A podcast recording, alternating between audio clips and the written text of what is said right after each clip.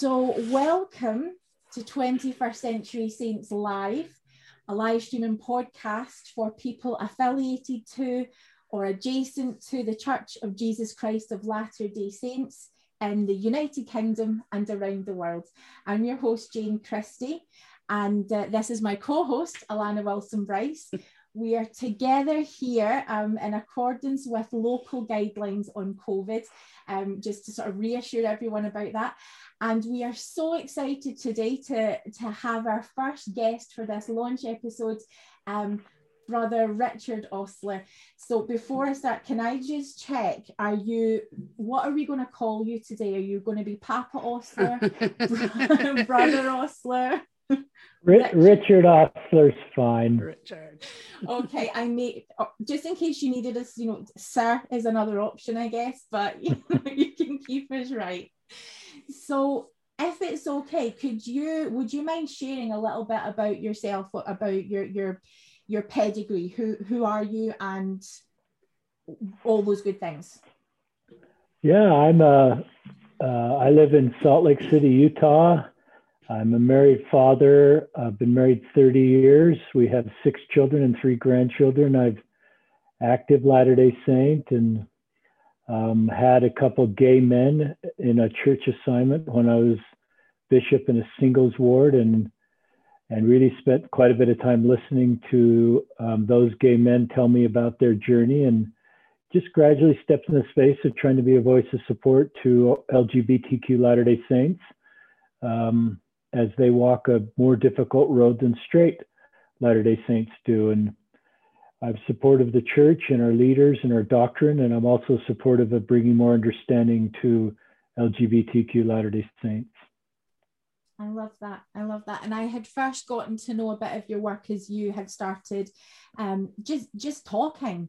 You you were just sort of, you know, um, you, you'd message out on Twitter and Facebook, and immediately we could see okay here's here's someone who um we you know can be I, I can talk to this guy. This is this is very cool. You're a member of the church and you are someone who is clearly safe um and i love that. So what i'm going to do is just encourage if anyone has any comments or any questions that you would like to share with um with brother ostler with Okay, Papa Ostler. No, I'm Richard. sorry. It's, I'm going to keep it as Papa. You can do Richard, okay? Papa Anything's fine. Your... I always call you Papa Ostler because that's what Ben first told me. yeah, we have a mutual. So it's always stuck. so if you have any comments or questions that you would like to ask as we go through the presentation that um, that Richard has for us, please do enter them in the comments and we can ask. Um, as we kick off, um, today is Friday, the 16th of April at six o'clock BST. And uh, Brother Ostler, could we just hand over to you to take us through the, the presentation that you have? Yes, so I'm going to share my screen um, for all of you. And this is a presentation that I give in church settings. Um, whenever I'm asked to speak. And so I will just kind of go through these slides. And um, that's my email address. You're welcome to, I'll send Jane and Alana a copy of this presentation. You're welcome to ask them for a copy of it, or there's my email address if you'd like to directly email with me. As I mentioned to Jane and Alana earlier, I'm an active member of the church and support and sustain our leaders uh, but I believe just we can do a better job of supporting LGBTQ Latter day Saints. This is a topic where I'm not, my goal isn't to have everybody feel exactly the same, but a framework for faithful discussions. That's a picture of our family. As I mentioned, we have six children and a few grandchildren, and we don't have any LGBTQ in our immediate family. Um, President Ballard at BYU gave a, a talk, and part of his talk is this quote, and I won't read the whole quote, I'll kind of pick it up in the middle. We need to listen to and understand what our LGBT brothers and sisters are feeling and experiencing. Certainly, we must do better than we have in the past so that all members feel they have a spiritual home where their brothers and sisters love them, where they have a place to worship and serve the Lord. So, everything I'm doing, and really the umbrella for what um, this YouTube video is, is to honor President Ballard's charge to the church to do better in this space.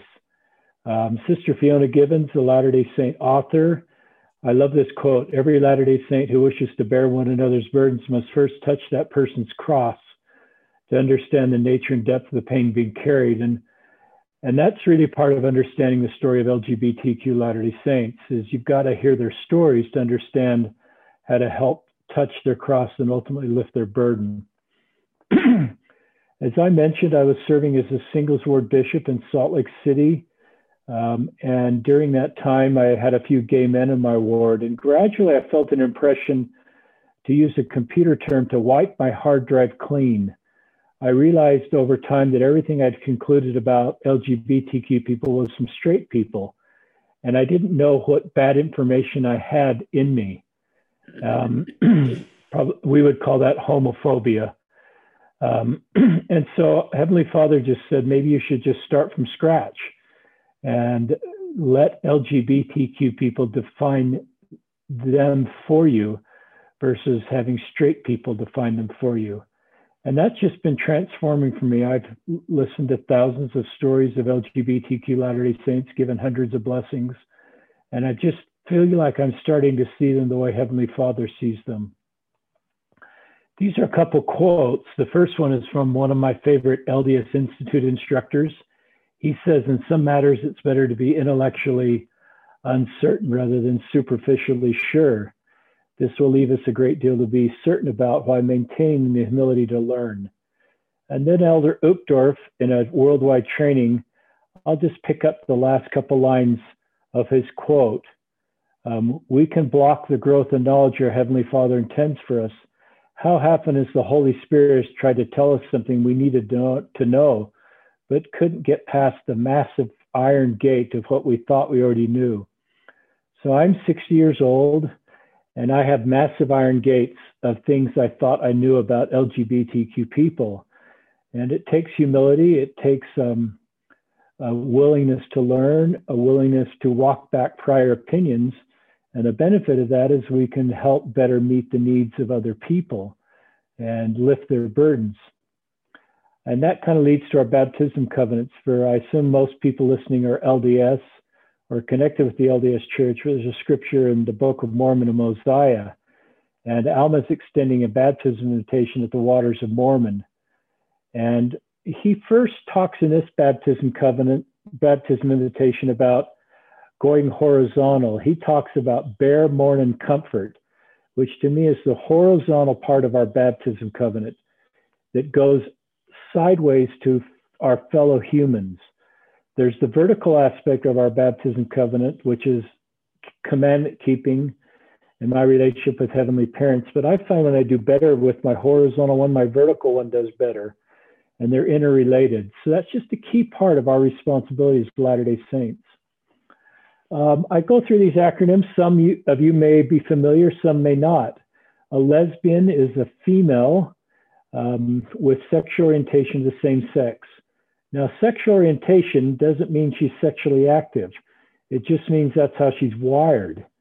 And as I'll talk later, that's fine to be a lesbian and, and be um, in full fellowship in the church. It's just a matter of what are you keeping church teachings? Gay is male or female with sexual orientation the same sex. Bisexual is male or female with sexual orientation to both sexes. Um, transgender is a whole different group.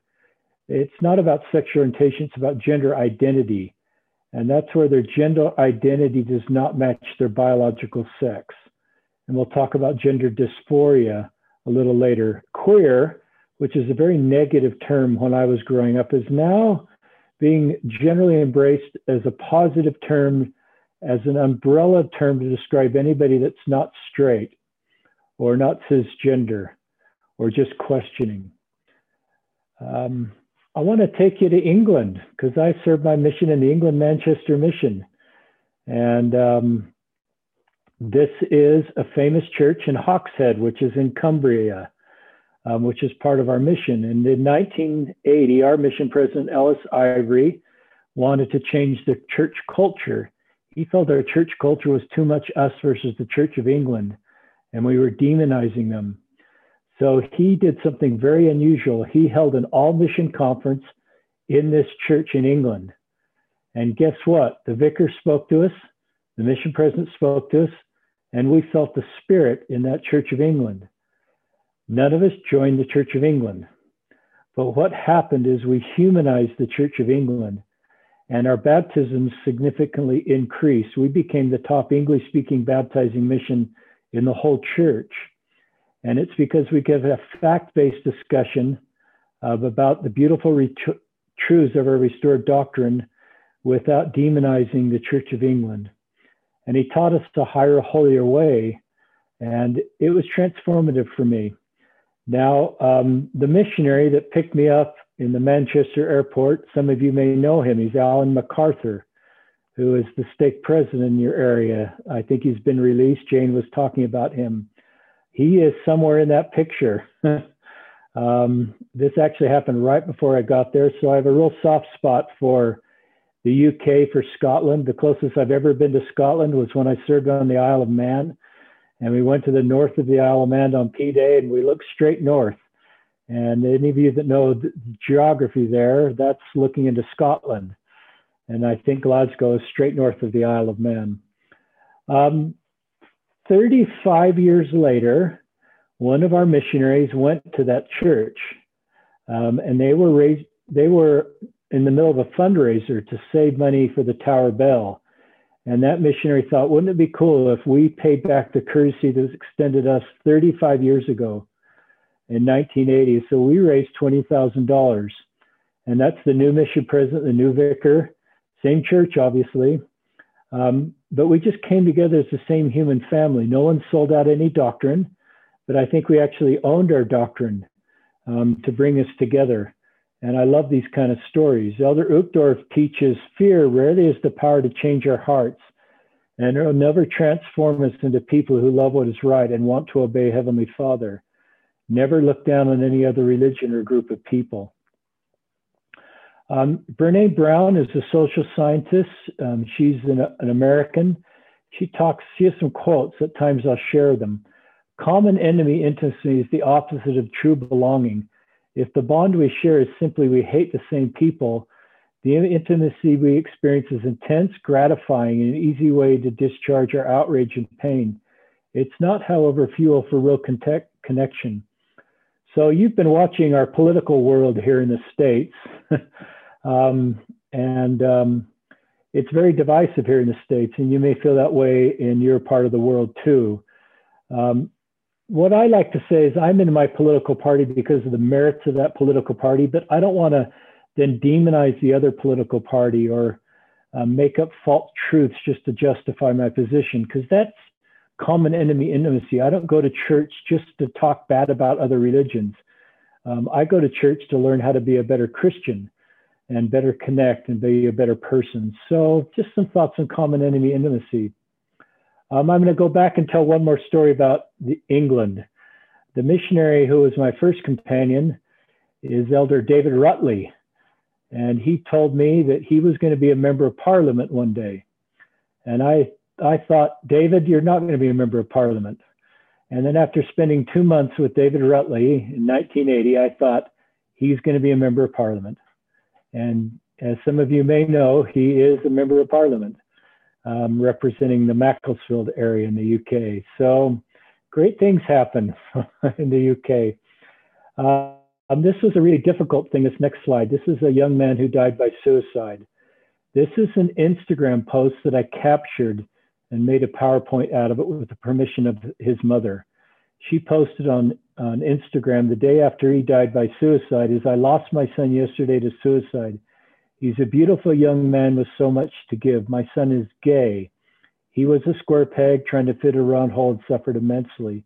We can be de- recognizing differences and loving others. And I saw this post and I didn't know this woman, but I just felt an impression from Heavenly Father that He wanted me to step in this space as my YSA assignment was ending and just help bridge the gap um, between um, Latter day Saints and LGBTQ people in general and LGBTQ Latter day Saints in particular. that led me eventually to write a book. This book is at Deseret Book. It's at Amazon. I think Jane mentioned she's read it. All the proceeds to this book go to the foundation, Memorial Foundation for that young man who died by suicide. This is all just a labor of love. Everything I do, the podcast, the book, is just self funded um, to bring more understanding. Nephi 10 is a scripture I've thought about my whole life. Uh, he that diligently seeketh shall find, and the mysteries of God shall be unfolded unto them.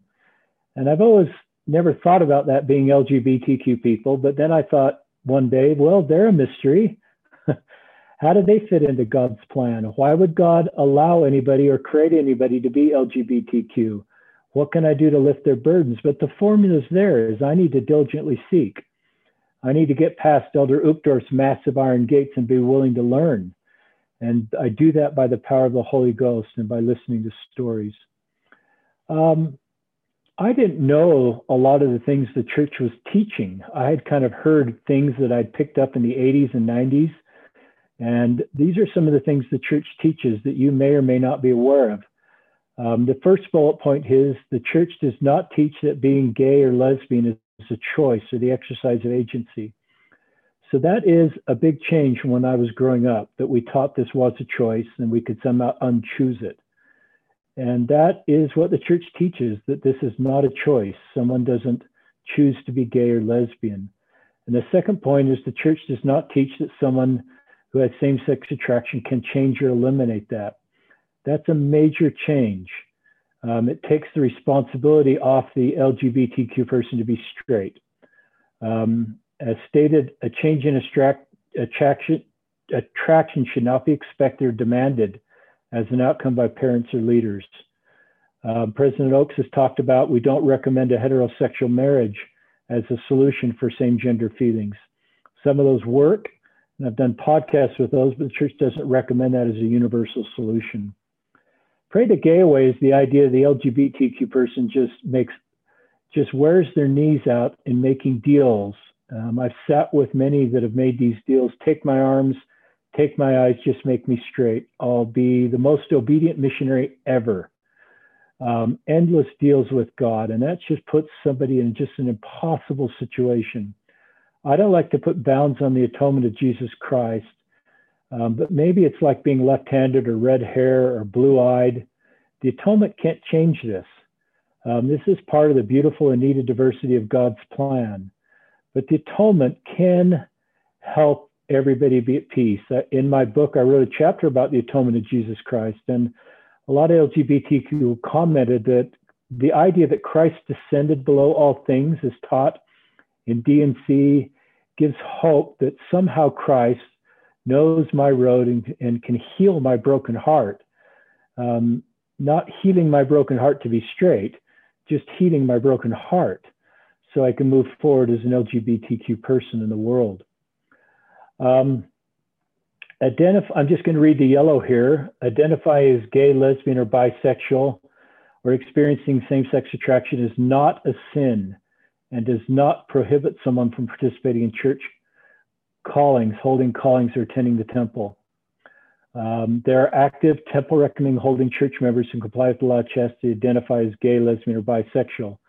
We did a podcast two weeks ago with a seminary teacher in Utah County. That's south of Salt Lake City, who's gay. He's married to a woman. He's active in the church, but he just felt it was finally time in his 40s to talk about being gay. And he's still a seminary teacher. Um, but he's just, we're maturing as a church and a society that we recognize somebody like that is needed in our faith community. And, and being gay doesn't in any way diminish his ability to be an effective seminary teacher or father or priesthood holder. It just makes his road harder. uh, ben Schilaty, this picture is a picture of Ben Schilaty. Some of you may have heard of him. He's a honor code officer at BYU. He's a professor at BYU. He's gay. He is single, he's a high counselor, and he says, Let me label myself as I please. In this middle section, the darkest times in my life when I didn't identify as gay. Choosing to identify as gay has been wonderful and freeing. My commitment to the restored gospel has not changed since I started labeling myself as gay. I live church standards as always, always have, But what has changed that I don't hate myself anymore? Now, that was, I, that kind of blew my mind the first time I read that because I thought labeling yourself as gay is the first step to leaving the church or being in a same sex marriage. But I recognize the shame and the self loathing that we create if we say, don't talk about this, don't take on the label, we're embarrassed about this part of you, so you should be embarrassed about it. But if people can kind of own this part about themselves and actually believe that their heavenly parents love all of them, then they just do better in life. They they don't hate themselves and they realize they they're loved by heavenly parents and hopefully by all of us and they can make their way forward in a much healthier way but for some that's being open about their sexual orientation and knowing that people still love them being aware of their sexual orientation this is just a quote um, from a mother of a transgender child i don't believe satan's work is to deceive people into being lgbtq who would want to be lgbtq Instead, Satan takes these precious children of God and tells them they're worthless. He tells them there's no place for them. He tells them God no longer loves them. He resides in their shame. Satan resides in our fears, knowing that our fears will hinder our ability to truly love. His goal is to tear families apart and drive people away. He is succeeding not because this group has been deceived and are now gay or trans. He is succeeding because he's keeping us coming together as the body of Christ and loving with pure Christ like love I won't read all of that, but I just love that. I um, I believe that, and I think that's what Elder Ballard is teaching us. Um, and this is another quote from an early morning seminary teacher. Teachers, please be aware you likely have LGBTQ students or two in every class. Let them know that being gay is not a sin, it's not a choice. Um, but they feel alone. Let them know that you love them and listen to their experiences. Ask how you can help. We now have openly gay missionaries serving in our missions, and they are some of our finest adults. How wonderful. We can be better at supporting and loving them. And I won't read any more of that quote, but I'll tell you a story of Elder Carpenter is gay. He's um, told his bishop and stake president he's gay. He went on a mission. He told his mission president he's gay. And guess what his mission president did? He didn't say, don't talk about this. He said, will you teach our mission how to be more supportive of LGBTQ people. Um, another missionary, Elder McLaughlin, in a public Facebook post, he's a missionary. He came out as a missionary as gay.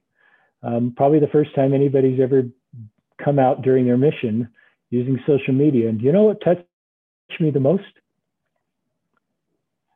His companion. And the comments his companion made on his Facebook post about his own missionary companion. I go back to England and maybe what I was taught to do if I ever had a gay companion, which was wrong, to be unkind, maybe physically abusive, and what this missionary companion did for his gay companion. Nothing changed. And, and perhaps his com- straight companion knew that Elder McLaughlin would help them be able to reach more people um, because he would be able to help people on the margins of society understand how the gospel of Jesus Christ could help them. And maybe that's partly why this mission president wanted to use Elder Carpenter in the first example to help their mission um, so that they could do a better job of teaching our beautiful gospel to LGBTQ investigators.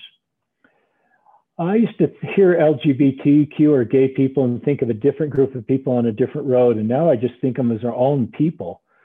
Um, about four to six percent of Americans identify as LGBTQ. It's higher in your neck of in your world, but if we if we assume that four to six percent was true of all Latter-day Saints worldwide, at 16 million, that means there's 780,000 of our own people that identify as LGBTQ.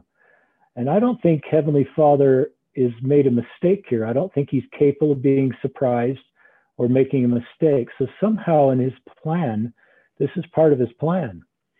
Um, no one should feel shame how they're created. Um, I think everybody, whether they're straight or LGBTQ, looks in the mirror and needs to be on the same moral footing that I'm created the way I'm supposed to be created. Um, this is a picture of a BYU football stadium. Those of you that like BYU football, um, anyway, we could, if we took every LGBTQ Latter day Saint and put them now I want to go to Liverpool, Manchester United or Liverpool, some of those big stadiums that were in my mission. And update this slide for your audience. But anyway, it filled our stadium 12 times with LGBTQ Latter day Saints. That's a lot of our own people. Um, this is a, this is a, I'm on Twitter as I think um, these two hosts mentioned, and I'm Papa Ostler on Twitter. My high school son named me Papa Ostler. It's kind of a long story. Um, but if you're LGBTQ, I asked this on Twitter, what's your hope of the resurrection to change your sexual orientation to the next life um, to straight? And Vance Bryce answered this, and it made an impact on me. He's gay, he's in the church, he's celibate. And he says if a person teaches your wrong orientation will change the correct orientation when you die, you should expect they'll want to die, even if someone's ruled out su- suicide. Living is hard when you exist wrongly. Now, let me just build some nuance or some grayness. Some LGBTQ Latter day Saints I talk to look forward to the resurrection to be straight. They would welcome relief. It's a hard road. But some, like Vance, actually don't think this is something that needs to be carved out of them. Um, they don't, they look at their whole divine essence, and this is part of it. Their Christ like attributes, their gifts, their contributions to community. They don't particularly want this carved out of them. Um, and some, we don't, some also look at the resurrection as the final ace in the hole to be straight, being suicide. And they, and we don't want anybody to choose suicide to be straight. So I just want, I like the, I think the principle of the resurrection is we all have hope for what we want to be in the next life. Um, and let's just everybody lets themselves determine a little bit, especially LGBTQ Latter day Saints, what their hopes are versus kind of our hopes for them, if that's okay to say it that way. Uh, ben Schilaty, back to Ben, he has a single straight sister, and he makes the point that they're different. Um, my sister is 36 and single, and we talked about this a bunch. She gets to date, flirt, and pray every night she'll find a man who will take her to the temple. My biggest fear is that I'll fall in love with a man. So Ben's in lockdown mode. His sexual orientation is towards men. And if he wants to stay in the church and have this assignment at BYU, he's got to make sure he doesn't fall in love with a man. So he's kind of in emotional lockdown mode. And his sister, then he goes on to say, it's not easy for her either. It's just different. And I always thought those were exactly the same. You're both just kind of being celibate and single, but it is different. And that's part of what I'm trying to do is share differences so we can better mourn, bear, and comfort and realize the sacrifice that Ben's making just to sort of lock down that part of himself. Um, he wrote a book, it's a Deseret Book, and he talks about falling in love with the guy and just how he managed that and how he how he ended that relationship so he could fully stay in the church. But most of my LGBTQ Latter day Saints in the church have a lot of empathy for those that have separated from the, from the church because they know it can be really hard at times. And, and I just think that sitting with people in their pain helps to sort of um, let them move forward if we acknowledge the difficulty of their road. This is a painting, Jesus Love Everybody, and it has the pride colors. The pride colors for some Latter day Saints are really positive, and for others are deeply triggering. and I just wanted to share some thoughts on this that the pride colors sometimes signify that you're a safe person. This is a seminary teacher in Utah that's put this painting in her office. She came on the podcast and she just wanted to signal to her students that she's a safe person and for her LGBTQ students and her straight students. And I love this idea. I, as a singles ward bishop, started the last year of my assignment posting things on Facebook and Twitter that were, I said kind things about LGBTQ people. And what happened was fascinating. Um, a bunch of straight, no more LGBTQ YSAs came out to me, but several straight YSAs sort of said, okay, I can talk to this guy. If he's going to be ta- kind to LGBTQ people, which we should do, um, I can talk to him and open up for the first time to a trusted adult. And isn't that what we want as parents or as local leaders? If we say kind things about people on the margins, which is what Christ did, it not only lifts their burdens, but it makes us a safe person for others. I'm shifting gears and I'm kind of watching my clock here.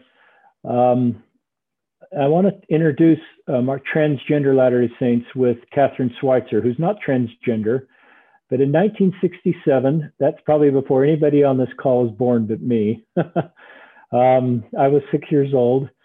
Uh, maybe not. Maybe there's some people my age on YouTube. But anyway, she wanted to run the Boston Marathon.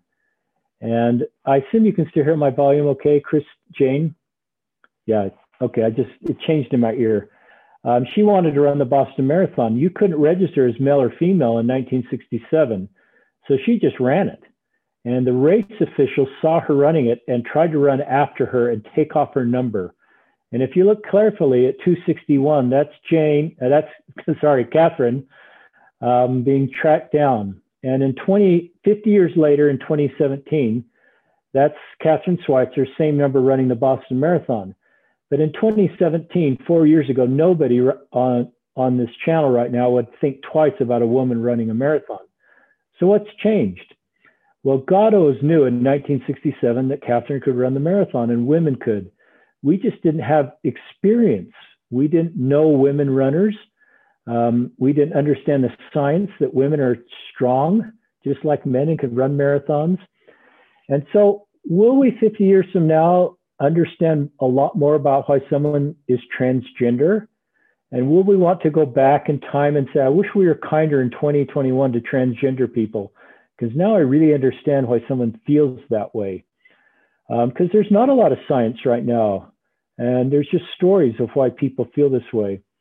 The best way I can introduce a transgender Latter day Saint to you is this story that uh, it's in my book. Nika Allgood is the mother of a transgender son. And in the second bullet point, she talks about being car sick. And have you ever gotten car sick? It's that nauseating, headache inducing wrongness from the disagreement between your mind and body. So I'm taking you back to anybody who's been car sick. Think of that moment. You're in the back seat. You're about ready to throw up. You can't control. You're not driving the car. Um, you feel it every time.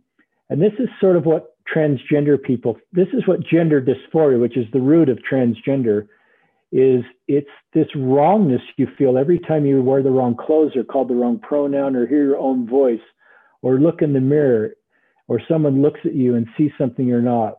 Every time you think about yourself, it's like a knife in the gut because it's wrong, wrong, wrong. And it's not you and it won't go away and it won't stop and it hurts. And I won't read all that, but um, that's the best way I can describe gender dysphoria. It's it's somebody whose biological sex doesn't match how they feel about themselves. I am biologically male and I feel male, so I am cisgender. Everything lines up. But if somebody who's transgender just feels, you know, if they're biologic born at birth, assigned at birth with some of the vocabulary is male, and they but they feel female, that's the gender dysphoria. And so, just like when you're car sick, you want to do anything to solve that, and that's where people transition and that's that's transgender the levels of you know that's the process of transitioning um, and some of that's okay with church teachings and some of that's against church teachings it's okay for example from a, a therapist um, to take estrogen if you're or test a test testrogen sorry testosterone i always get confused on the second one um, and let me give an example. I did a podcast with an LDS bishop. He's biologically male. He identifies as male. He's married to a woman. He's active in the church, but he feels gender dysphoria. And he takes estrogen. And do you know what it does? It just takes that car sickness away that he can manage it enough. And I have no idea why he feels that way. Um, but he feels that way and he's felt that way for decades. And he did a podcast with us. And I've done many podcasts now with people that feel gender dysphoria. And we could just say that's a sign of the last days or it's deceiving people, or we could put that on the shelf a little bit and say, I'm going to listen to stories of, of transgender Latter day Saints before I form an opinion about this group of people. Um, we can all get out of the car if we're car sick, that ends. But for someone that's transgender or feels gender dysphoria, it doesn't end. So that's why they transition. And as I mentioned, some of that, like top and bottom surgery, is inconsistent with church teachings, but some um, is okay with church teachings. And the church just came out with a new website um, specifically for transgender Latter day Saints. It's just a landing page right now, um, but it's the first time the church has ever done anything like that. So I think it's recognizing that this is a real thing for some um, Latter day Saints. Elder, Elder Holland talks about the choir. The choir to me is where there's harmony because there's differences. And he talks about there's room for those who had questions regarding their faith. Um, there's room for those who still do, and there's room for those with different sexual attractions. One of my favorite New Testament um, stories is Paul, body of Christ in Corinthians 12. And this to me is the goal for our congregations and for our families. And this is the doctrinal foundation for a lot of the work that I'm trying to do and others are trying to do, and, and you're good hosts here. The eye cannot say to the hand, I have no need of thee, nor the head to the feet, I have no need of thee. Um, we can't look at one member of the part of the body and say it's more honorable or less honorable. I believe in this last bullet point, we can't become the church God wants us to be without our LGBTQ members. They bring unique gifts and contributions when I stepped into space, I thought I'd be the good Samaritan, kind of help rescue. But they have, my LGBTQ friends have rescued me. They've taught me things about Jesus and his teachings and the atonement and kindness and empathy and love that no one else has ever taught me. They've broken my heart in a wonderful, good way. And I'm grateful for them. But we need them in our lives, in our congregations, and they've been marginalized and they've been pushed to the side. And yeah, there's some LGBT people are angry at the church, but there's some straight people angry at the church. So let's just don't pin, um, let's don't pigeonhole a whole group with one narrative.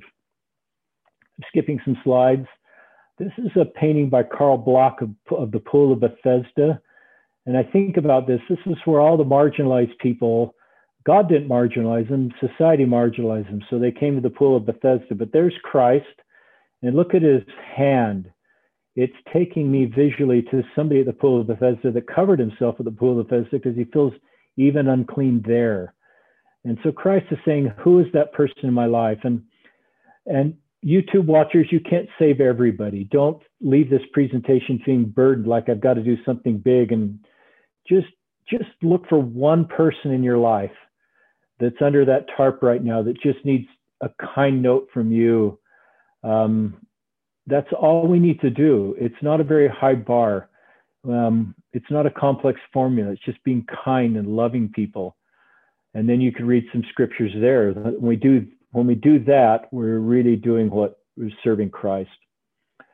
Um, I look at the. This is how I kind of conceptualize things. I look at the church's relationship with its LGBTQ members like a 40 chapter book. And I don't feel we're in chapter 40. I don't know what chapter we're in, and I don't want to imply future chapters have changes to policy or doctrine, but they could. Um, but this is what chapter 40 looks like to me. It's where congregations are the balm of Gilead for all members. Um, another example is when a mother is learning that her 14 year old son or daughter is gay, has no fear, but she has the same level of hope for a straight child in our church and society in the next life. And currently, when a mom learns she's got a gay kid, it just fills her with fear. And I don't think chapter 40 has that fear. And I believe our LGBTQ message is part of the plan of salvation message that our missionaries take to the world.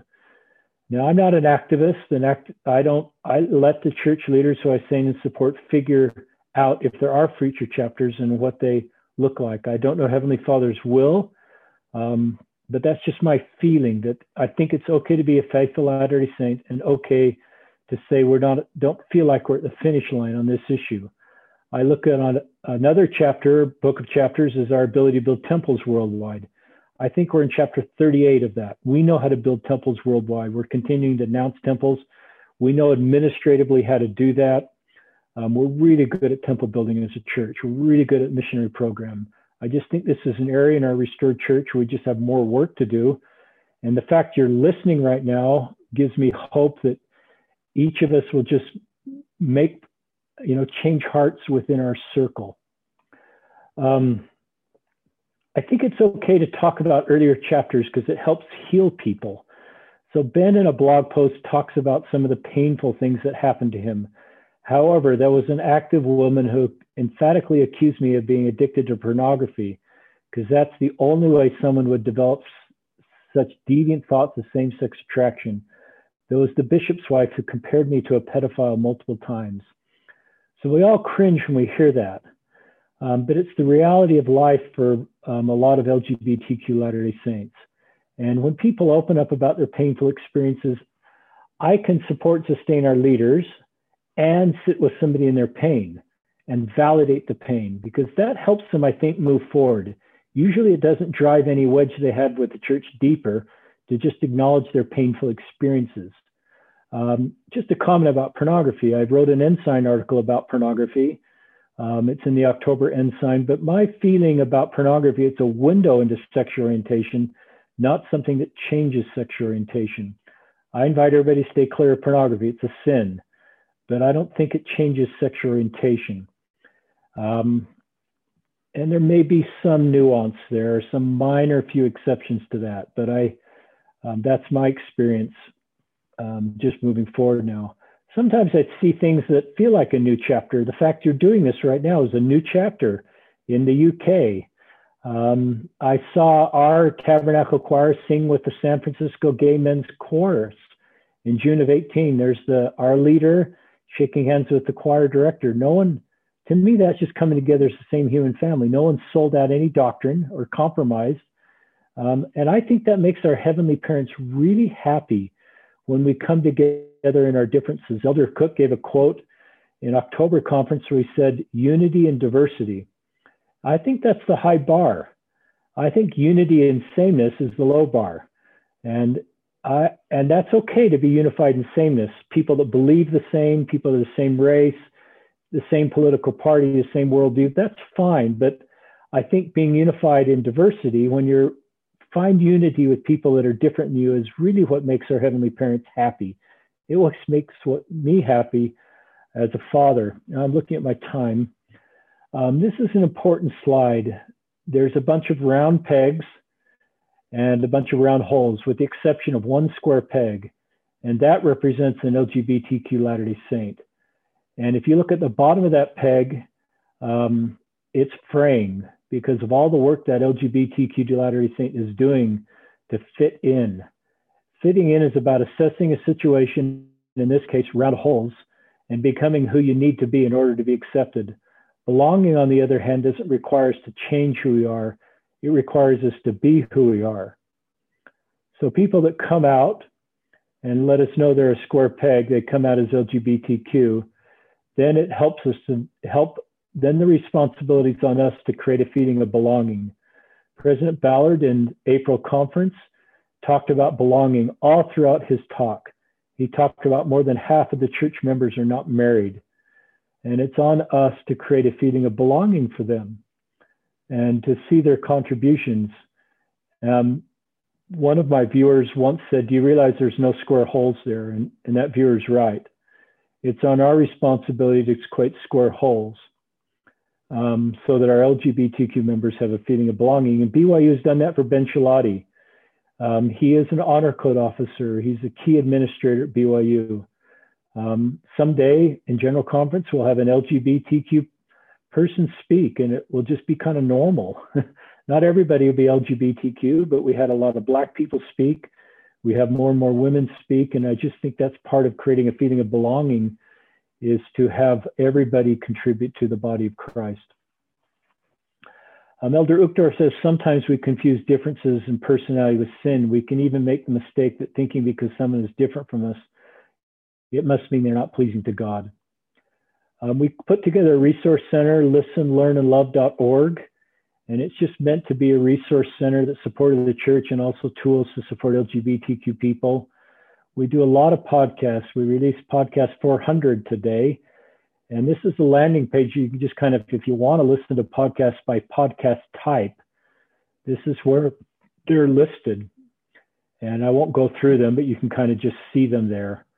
Um, and then we do lots of non-LGBTQ podcasts. We're just trying to talk about all kind of the more difficult topics that we need to talk about within the walls of our church. Um, and you can see a lot of the stories there. We did a lot on pornography.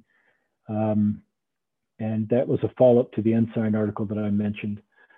Um, can I keep my temple recommend and support gay marriage. Elder Christofferson teaches an important principle here. Um, he, this is a question he's asked in the top part. In the bottom part, he gives the answer. And this is Elder Christofferson. In our, it doesn't really become a problem unless someone is out attacking the church and its leaders. If it's a deliberate and persistent effort to try to get others to follow them, draw others away, pull people, who you will, out of the church away from its teachings. So I think where we cross the line is not attending a gay wedding or not supporting a child going into a gay wedding, but if we sort of create, you know, an effort to change the church or to change leaders or movements, I think that's what Elder Christofferson is trying to teach here. And I think that's an important thing because sometimes even people giving temple recommends don't know how to navigate that. So I wrote quite a bit of that in the book, and Elder Christofferson, I think, teaches a key principle here. Um, not belonging is the, I want you to think of a 17 year old gay youth in our church that's facing five decades of being celibate. Um, he or she, if they want to stay in the church and they don't feel a mixed orientation marriage is possible for them. Not belonging is the most terrifying, destructive feeling a person can experience. It's not the same as being alone. It's a feeling that one is locked out of the possibility of human connection and powerless to change it. In the extreme, it can lead to a sense of hopelessness and desperation. That to me captures, you know, the feelings of some um, LGBTQ Latter-day Saints, particularly our gay and lesbian youth, um, as they face all these decades of being alone and not having the possibility of, of sharing their life with somebody. Um, and so, what do we do? We empathize, we value, we acknowledge the difficulty of their road, um, and that's the best. That's the best answer I can give is to acknowledge the situation and sit with them in the pain. Um, this is uh, an American car. I realize I sometimes don't have an American audience. Anyway, my dad in the late 70s was a stake president in Salt Lake, and stake presidents process missionary papers, as you know, but he was not processing his own son's mission papers. Um, his own son, my oldest brother, was not going on a mission.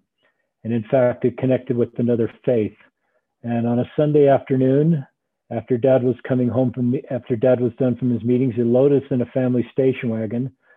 Um, my oldest brother's five younger siblings. And we went to a small Christian church in downtown Salt Lake City, and we watched my brother get baptized into another Christian church. And that was a painful moment for my parents but it was, in my mind, their finest moment because they just said nothing any of our kids are going to do is going to take them outside the circle the family love. And my brother is in his mid 60s. My dad just turned 90. they have a great relationship. My brother's never returned to the church, but my dad just sees my brother for the contributions he's making in society. He doesn't see them as somebody that's in or out of the church at this point.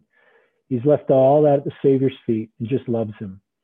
And they have the sweetest relationship. And it's just, to me, that makes our Heavenly Parents really happy when we find unity and diversity and we keep the family circle. That's such a key part of our doctrine is the strength of the family circle. And if we have family members that have left the church or are walking a different road, I think keeping the family circle together in our differences, which takes work, um, takes good communication and boundaries is what makes us, what keeps us together. Um, Tom Christofferson wrote a book. He's the younger brother of Elder D. Todd Christofferson. Um, he's gay. He was in a same-sex partnership for 20 years, and he talks about how his parents just loved him and his partner, um, the same way they loved Elder Christofferson and his wife. And yeah, Tom was living outside the teachings of the church, but he wasn't outside the circle the family's love. And that is a key book for parents with LGBTQ youth saying, I can love and support my church and I can love and support my LGBTQ kids, even those that step away. That's not a dichotomy that to fully love and follow the church, I need to stop loving some people. I can do both. I don't need to develop that false dichotomy in my mind. The commandment is to love others. It's an unconditional commandment. I'll skip some of these in the interest of time.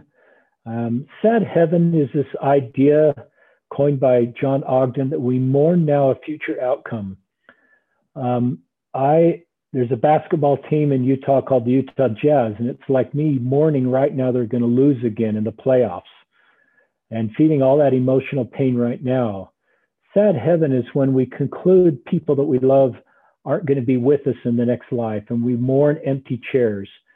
And I invite all of us not to do that. Um, we are all, our beautiful doctrine teaches we're all divine. We're all sons and daughters of heavenly parents. I think they want to do everything they can to get all of us back.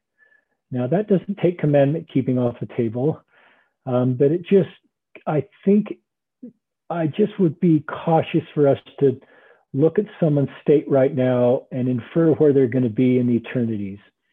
And because we can't control that anyway, but what we can control is we love people. Um, there's a quote in my book. It's from a tweet I saw from, and it says, "We as Latter-day Saints need to stop love people, stop loving people, because our love will bring them back to the church, and start loving people because they deserve to be loved." And this non-agenda love to me is the most impactful in people's lives. Um, if they open up about wanting potentially to return to the church or a difficult situation, um, and I just think that love is the healing balm that binds us together that Elder Uchtdorf talks about. So this is my concluding slide is I love the example my mission president taught us in Hawkshead and Cum, Cumbria, which is south of you by so many miles. Um, and my mission president is alive still. He was in his 30s when he took us to Hawkshead. Um, see LGBTQ people as our people. Um, they're on this call, they're in our congregations in our families. And as they hear kinder and more supportive messages, they may open up about this part of them to you. And that can often be very healing. Um, see their good and accomplishments. Perfect love casteth out fear. I don't have any fear of LGBTQ people um, anymore. They're my friends. Um, I also have great faith and support in our leaders. And um, my testimony of the church is really sound. It comes through the beautiful restored doctrine. It came through the prophet Joseph Smith, the Book of Mormon, loving heavenly parents that I have a personal relationship, the atonement of Jesus Christ, not only to take away sin, but heal my broken heart. We're all wounded. We all need the healing power of the atonement. Um, modern day prophets, temples, and there's some fallen dominoes I have in my testimony, things that I'm uncomfortable about some of the things we've said and done about LGBTQ people, about our, some of the things we've said about women and blacks. And I think it's I, my stake president has given me kind of permission to have a fallen domino or two or things I'm uncomfortable about as I make my way forward as a faithful Latter day Saint. And so I share that just to be honest and vulnerable that you may have a fallen domino or two, um, things that you just haven't been able to reconcile. That's okay. We still need you.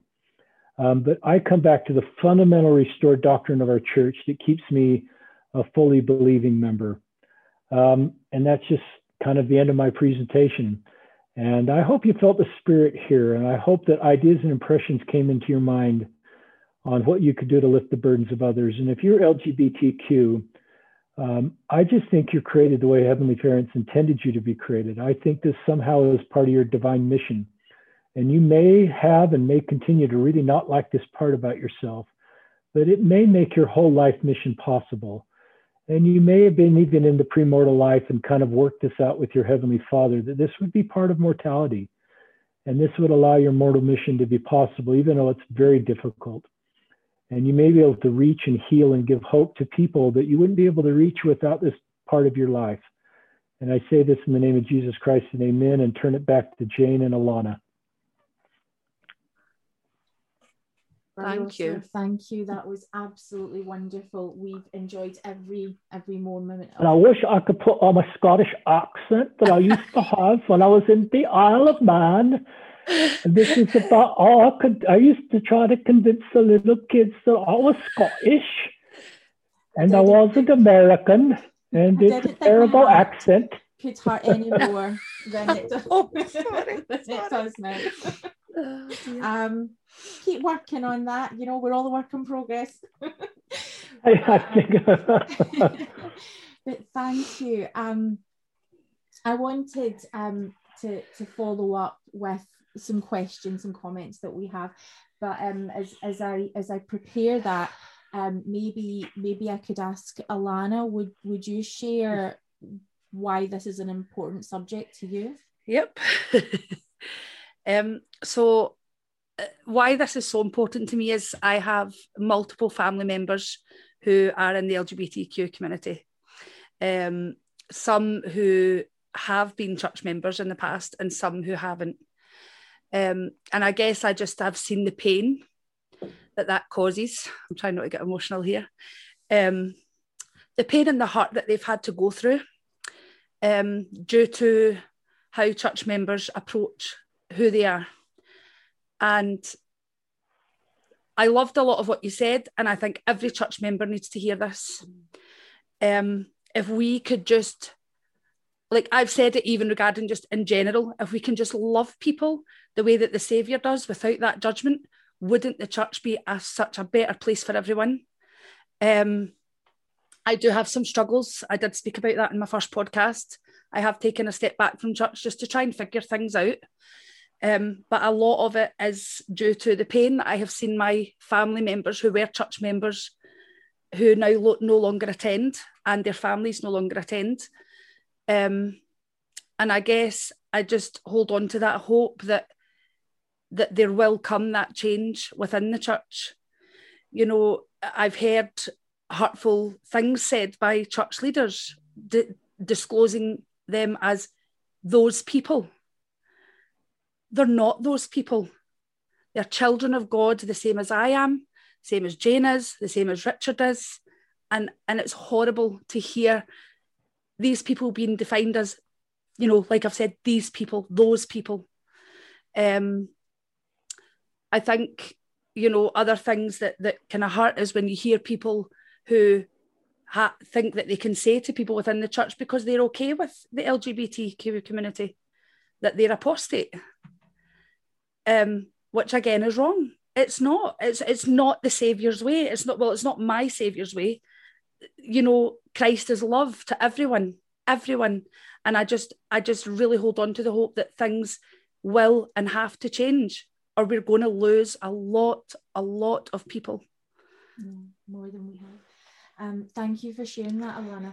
Um, thank you, Alana. Thank you. I, I um, b- before I, I, uh, I share a little bit about why it's important to me. Um, could you maybe, could you maybe speak to that, Alana? I, I love that you brought up a really important um point um that that I've heard a lot. That um I think especially um, when you have a calling in church, when you you take your covenant seriously, you're you're representing the Lord, and members feel a need to defend the doctrine.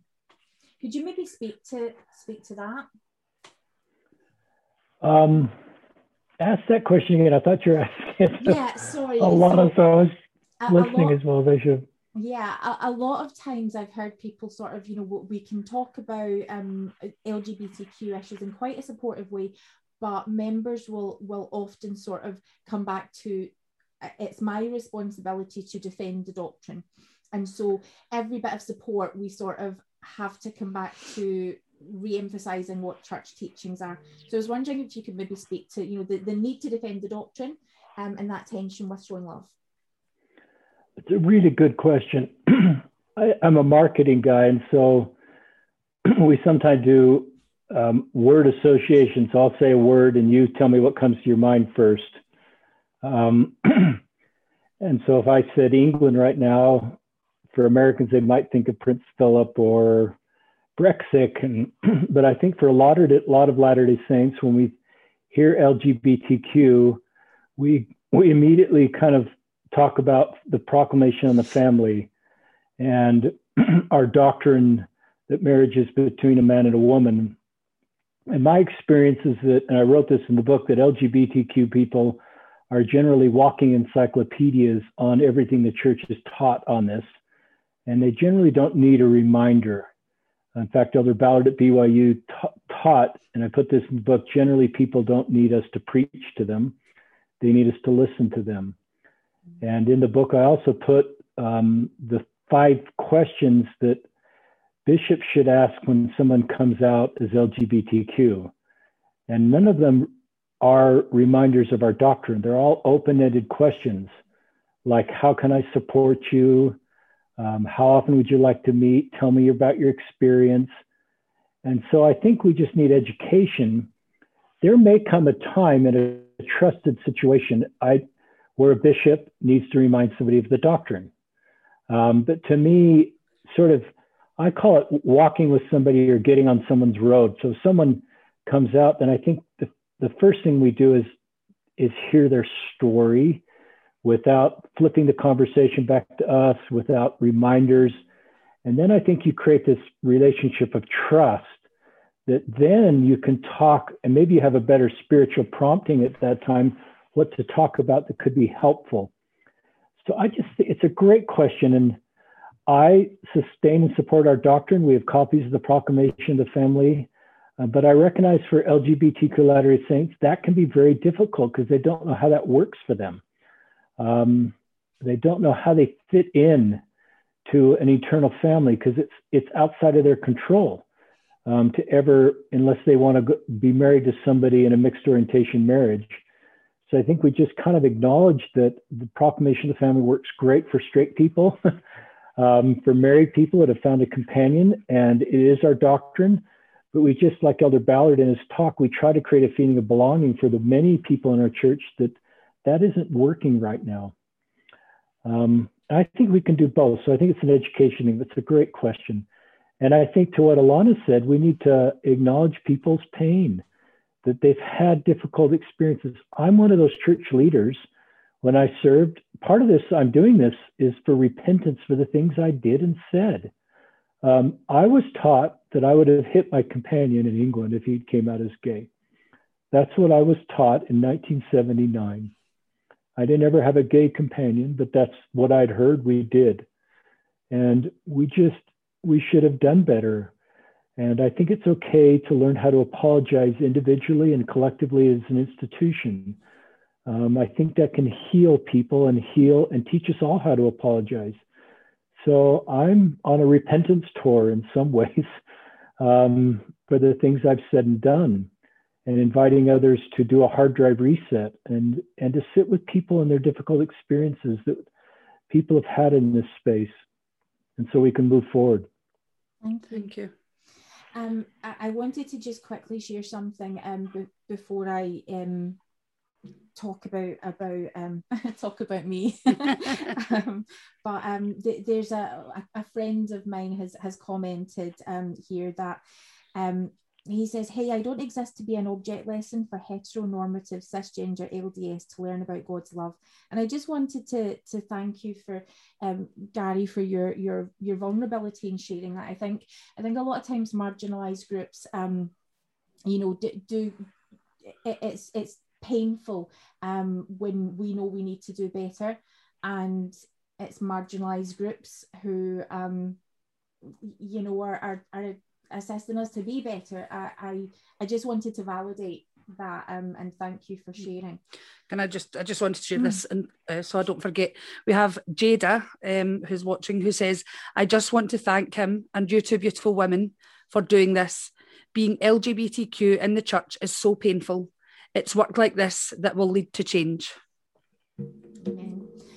Um, so what I wanted to share was that um, uh, uh, many years ago, um, I remember sitting um, teaching a, a, youth Sunday school class, and um, as we were talking, um, I remember having a distinct impression that someone here needs to know my story. Now, my story wasn't appropriate to share in a Sunday school setting, and I'm thinking, you know, these are these are youth. This um, this I, I need to sort of pray on this, prompting some, but um, at that time I had thought um, I am bisexual and I just haven't ever had to really talk about it. You know, people who know me know my life, and um, and uh, you know it, it is what it is. And up until that point, I had really thought, you know, this is this is personal. This is it, it just isn't relevant until I received a spiritual prompting that um, maybe it's important to talk about it from time to time and and as I did that, um, people were able to talk to me more, and um, so I, I guess I, I wanted to sort of stress that although my experiences in talking about being a member of the LGBTQ community, being a, a a Latter Day Saint um, who holds a temple recommend. Who I, you know, I'm, I'm married. I have a family. Um, we we are, you know, I, I'm a part member household. Um, I'm very engaged in the church. It's important to me. I have had nothing but positive experiences, nothing but positive experiences. But that is not everyone's story. And so I'm very, very aware that I've seen what can be wonderful and I've also seen what what can hurt. Um, so I think we may have a little bit of instability in the internet. So I hope everyone can hear me still okay. Um, now, a, a while back, um, at the end of last year, um, my my mum had been had been in touch with me, expressing concern. She had really felt like uh, like like my niece um, may may commit suicide, and she had real concerns about that, and and it didn't really seem to have sort of come from anywhere. Um, and I kind of thought of you know just a, an overprotective grandma until um, uh, until we heard more from my niece. She'd sort of reached out to me, and my niece had um, who has authorized me to share this. Um, my niece now lives with us um, permanently, and we love having this addition to this wonderful addition to our family, um, who we adore, who is teaching us so much. But um, what I wanted to share was this this child who's come into our world. Um, has has been through a very very difficult time. Now, when you in your book um, you talk about some of the statistics and i just had wanted to to amplify that a little bit. Um, lgb youth who come from highly rejecting families are 8.4 times as likely to have attempted suicide as lgb peers who reported no or low levels of family rejection 5.9 times more likely to report high levels of depression, 3.4 times more likely to use illegal drugs, and 3.4 times more likely to report having engaged in unprotected sex. And the fourth point you make is um, an LGBT youth who has just one accepting adult in their life reduces suicide rates by 40% for the LGBT youth. And will you tell people what page that's on? Just that's that's on page 86. And I felt like that was really important. Um, it, it really hit me. Um, as I say, I'm, I'm thinking here's an over an overprotective grandmother, a child who's come to us with with real trauma, who who has you know who, who's self harmed, who's felt suicidal, who is um, is non-binary and is validated and is loved. Um, I, I was looking at these statistics last night and thinking that could have been you. That could so easily have been it, it, could so easily be you. So what things do i need to do to make sure that these statistics who all have names um what can i do to make sure that i'm showing i'm showing love? So i wanted to just sort of thank you for that. Um so my, my next question that i had is that um uh isn't it easier just not to talk about it? I I think um, that's a good question. I it is easy to not talk about things, but I've learned that um, we're going to talk about these things, and we just might as well learn to talk about them in the walls of our church. Um, there's people because there's groups that have left our church that have have social media presence and podcasts that are talking about these topics. And if I want to talk about LGBTQ related issues, and that's the only group that's talking about it, then I just might find community with groups that have left the church. So I think we need to learn to talk about it in our families, at church, and just have these kind of vulnerable, real discussions and open up about. We've got to learn to um, turn to our faith communities to have these honest discussions and I think that helps us. And and we need to normalize doubt and questions. Sometimes we have a litmus test on faithful Latter Day Saints that they never have a question, they never have any doubts. Um, there's a scripture in D&C that to some is given to know, to some is given to believe. We all have different spiritual gifts. My wife has, and I know the church is true with every fiber being testimony. I have a, I believe the church is true, and I'm deeply committed, and I'm all in Um, doesn't change anything on our behavior level, but she just has just that kind of a testimony, and I have a I believe testimony, and we just it's not I can't I don't have a magical formula to go from I believe to I know with every fiber of my being. I'm not putting that on me anymore as a Latter day Saints. I'm just, I'm thinking my heavenly parents are pretty comfortable with where I'm at. I still have work to do, but I don't think they expect me to just fit into that near exact. So that's kind of a long answer. I think we just need to create, it's what Paul did in 12th Corinthians. He just helped everybody feel welcome. I don't feel there should be a belief or behavior hurdle feel welcome in a congregation. Elder Uchtdorf said there should be no sign at the door that says your testimony should be this high to enter. And we have a principle based gospel. And he's teaching a principle there that everybody should be welcome. There's no, the gate is wide at the congregation level. Everybody should feel welcome. The temple is where there's a belief and behavior hurdle. There's belief and behavioral questions, but let's don't kind of make that backwards and make that the norm, the requirement to feel welcome in a congregation. Um, even those that perhaps feel their immediate goal is not to get a temple recommend, let's don't make them feel like second class citizens.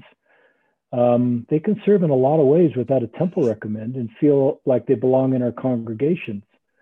Um, we don't want to make them feel like you've got to have a temple recommend to feel welcome in this congregation. So that's kind of a tangent. Um, okay. We, about, we like tangents. oh, we, tangents are our thing. Um, yeah, sorry. we just we need to help more people feel like they belong, and um, love um, is so, the way to do that. Just what you said. Yeah. I, did, I just guess when you were talking about that, there was a couple of things that came to me. You know, when you talked about doubt, you know, there's this thing again in the church that says you can't have doubts and have faith at the same time; that they can't exist together. I'm not a believer in that. I very much believe you can still have a faith in God a faith in the church, but that you can have doubts because you have to have doubts to figure things out, right?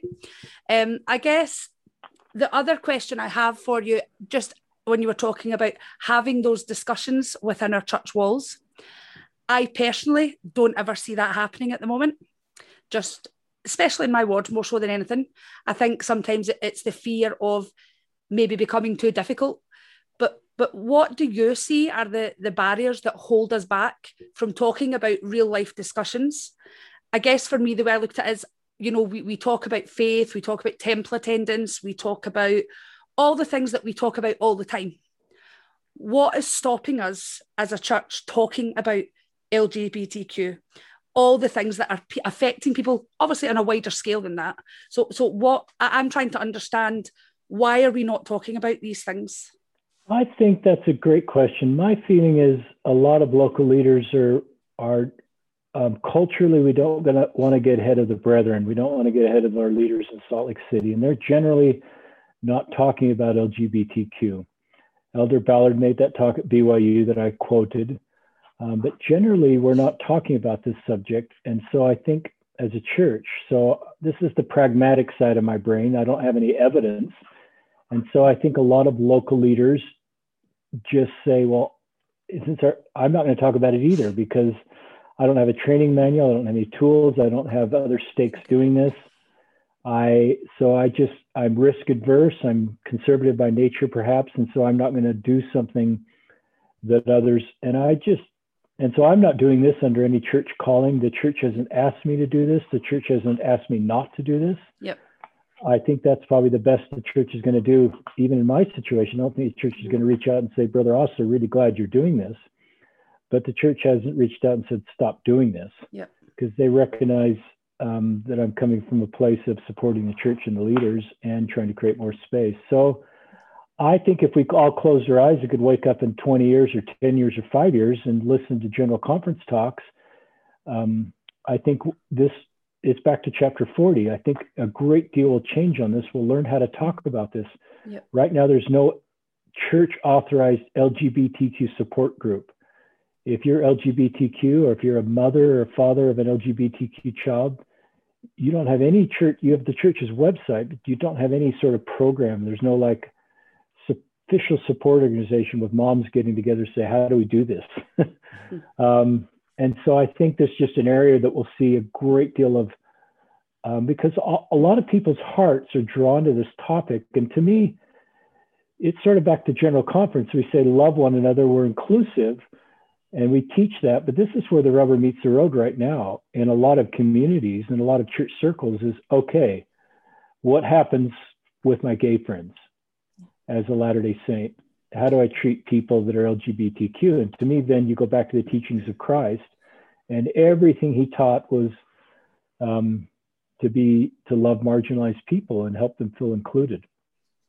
Um, when while Alana, while Alana sort of feels uh, uh, completely understandably, you know, we're in the same ward. Um, that that things, you know, you don't see things getting better. I, you know, I do. I, I, I think we're starting to have these conversations. But if we if we talk for a minute about those comfort levels, I think the reality is that you know, like um, you know, I'd mentioned Gary's comment. Um, people are going to be angry. People are going to be hurt. People are going to bring their pain. If we start talking about this, it's not going to be comfortable. Now, you use this fantastic word um, in your book as you talked about the November 2015 policy. Could I ask that you talk about, um, just, just for those who are not aware of what it is, about what the policy is and, uh, and how you use this fantastic word unsettled? Yeah, so the November policy statements, I think that's 2015, where just the church um, had a policy that um, children of same sex couples could not be blessed or baptized. And that I was serving as a bishop, and that was unsettling to me. I never got a testimony of the policy statements. And my local stake president, when I opened up to him, he he didn't try to fix me on that. He just let me continue to be unsettled he actually taught me the fallen domino principle. He gave me permission to have a fallen domino or two as I made my way forward as a faithful Latter day Saint. Now, if, if our whole relationship was about me getting a testimony of the November policy statement or anything that any of your listeners, a lot of people do not have a testimony of polygamy, do not have a testimony of our history with race and that blacks were not able to have the priesthood. And And I think if we just give people permission to not have a testimony of that, it's not a requirement um, to have a temple recommend, to be a member of the church, to have a testimony of polygamy or a testimony of our, our past on how we handled Black people. Um, it, we have a, have a requirement to sustain and support our current leaders. So I think if we, it was a it was a ministering home run as I opened up to him and how he handled it. Now the policy statements were reversed. So I don't want to say that everything I've ever been unsettled about is eventually going to get reversed and that I somehow got that right. And I don't want to build that narrative. It's just how we handle um, when someone is unsettled about something. That can be a really key ministering moment. Um, do we tell them to get in line? Do we tell them to have more faith? Do we tell them just to read the scriptures? I knew that since this was happening while I was giving it all for the cause, that that narrative didn't apply to me. even during this very time, I was I had the chance to baptize a couple people, and so I knew that you know this narrative that I was somehow not being faithful and having doubts that Lana talked about just didn't apply. I had doubts and was being faithful all at the same time, and I wouldn't go back to be honest to kind of a more black and white. I like where I am. I look at it as falling forward in my faith journey to just have more nuance and a little more gray. Now, I recognize some members, to your point, don't want any complication um, in their life when it comes to church. Their life is already really complicated um, six days a week. When they come to church, they don't really want to talk about complicated church issues because of the things you bring up. It opens up pain, it opens up our history, and they just want a balm of Gilead experience. And so I've recognized I don't bring up any of these topics at church um, because I recognize there's a lot of people in my congregation that just don't want to talk about this stuff. Um, but there's a lot that do. And so you've got to find that kind of way to some stakes of, um, I've spoken at several stake Relief Society events where they have on a Thursday night at a different guest lecture. And it's just an optional thing where they had someone talk about mental health, they had someone talk about this and this and this. And I talked about LGBTQ. It was a series of nights, and several stakes have done that. Um, so it's kind of outside of the two hour block and it's a little more opt in, if that's a term that applies in the UK, where you can choose to engage in these more complicated subjects like you're doing right now. Um, but then I think as we engage, we're able to take these principles and bring them into our congregation because we, when we know better, we do better. I wish I could go back and redo about 30 years of my life on this issue. Uh, maybe all the way back to England, to be honest. I don't remember too much of this issue ever coming up in England, but certainly in my many years since then. Do you want to? Do you want to ask? Do you have a question? I was just worried I would possibly cough. And I've got a um, hard stop in about eight minutes. Okay, no worries. Okay. So, Deborah Coleman, who has a question, says, "Do you think bottom up change happens, as in those LGBTQ allies working in the wards will influence policy?" Uh, bottom up is a term that's a good term, just so everybody hears that. It's sort of where the local congregations and not get ahead of the brethren, but just do stuff like you're doing here that is consistent with church teachings and it influences the seniors levels of the church. And I think there's examples in church history. I think primary was started in a local congregation, if I've got my facts right, and it became a church-wide organization. Um, so I think some of that is possible in our church as we um, hopefully, you know, our senior leaders are looking what's working on a congregation level to to bring people unto Christ. That's ultimately the goal of the church and connect people with the atonement and and covenants. And so I think that does happen. I think in this case, younger people are much more connected to this issue and their hearts are just were on a far different place than I was at their age um, millennials and Gen X, Gen Z. I get confused on what the age groups are, but I have great hope for the future of the world and the church. Um, I'm not, I think these are the last days and we're one day closer to Savior's second coming, but I hold that in my mind and actually think the world is getting better in a lot of ways because of the younger people. And they look at the gospel of Jesus Christ and saying, what can I do um, in my circle of influence to reach out to the most marginalized and help them feel fully included and even take on issues that, about making mother earth better um, environmental issues. And so i think i have a lot of hope for this issue in our world in our church as as and some of that just may be generational where younger people just have a different experience. So they may just be able to put together programs and and perhaps they'll ask questions of our Heavenly Father that we have, haven't felt impressed to ask right now. I don't know what questions our leaders are asking. I don't know what the answers would be.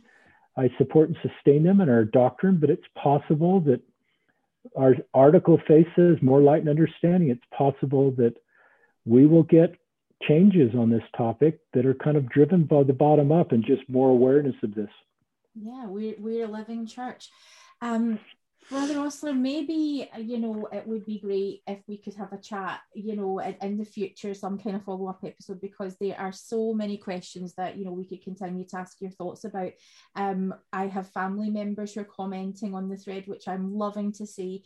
Um, because what is really important to me is that you, in your book, which I really just want to just put a fine point on this. Please buy this book, especially if you're a leader. Please buy this book. Um, but we had an experience um, earlier today um, that I just wanted to share. You amplify the stories of people. And because you do that, um, I, I feel like it makes it possible for me to understand um, things that I want to, but I don't have the capacity to do that yet because I haven't walked in your shoes. Um, so my niece, um, several weeks ago, um, has experienced gender dysphoria before. Um, but my niece was speaking to me about just, I think one day it just had all just really hit to the point where um, they can remember the date, they can remember where they were standing, and and uh, and they had shared this experience with me about feeling um, gender dysphoria.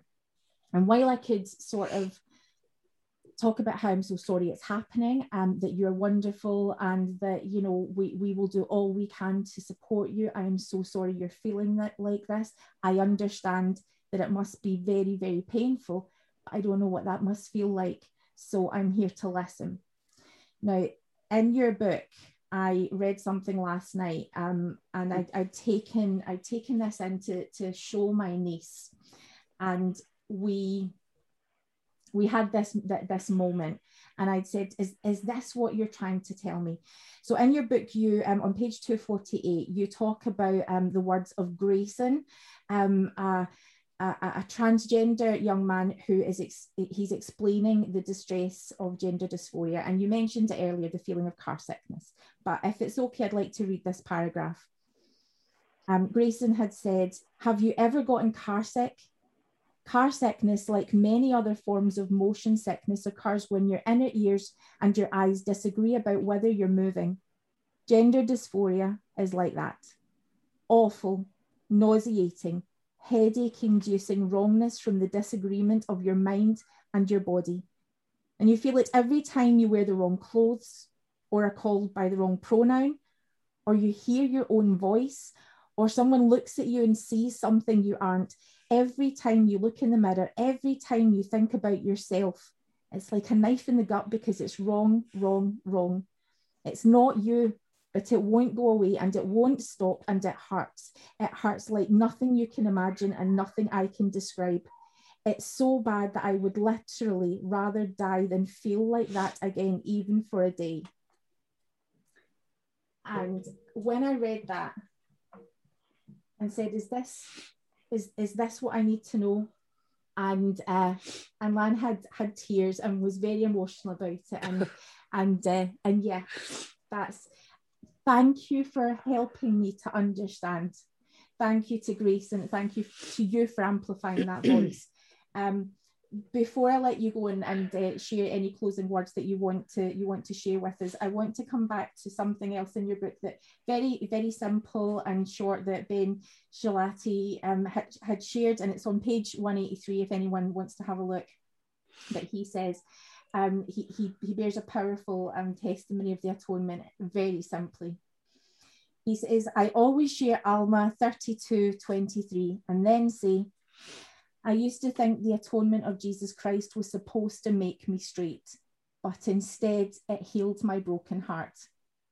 And I, I guess if I if I have a testimony to bear of the atonement, it is that um, that it heals all of our hearts um, and is continuing to teach us and help us to be better. Um, thank you for your time, Brother Ostler. What I'm going to do is just hand the time back over to you to take us out with any closing words that you'd like to share.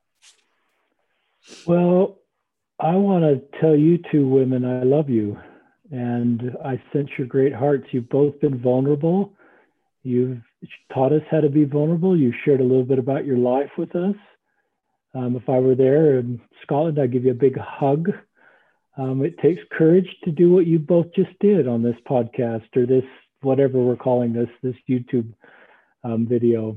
And it takes courage to do what you're doing to try to talk about these subjects. And I think you're both do, two great women doing really courageous things, and you're leaders to help other people know how to do this.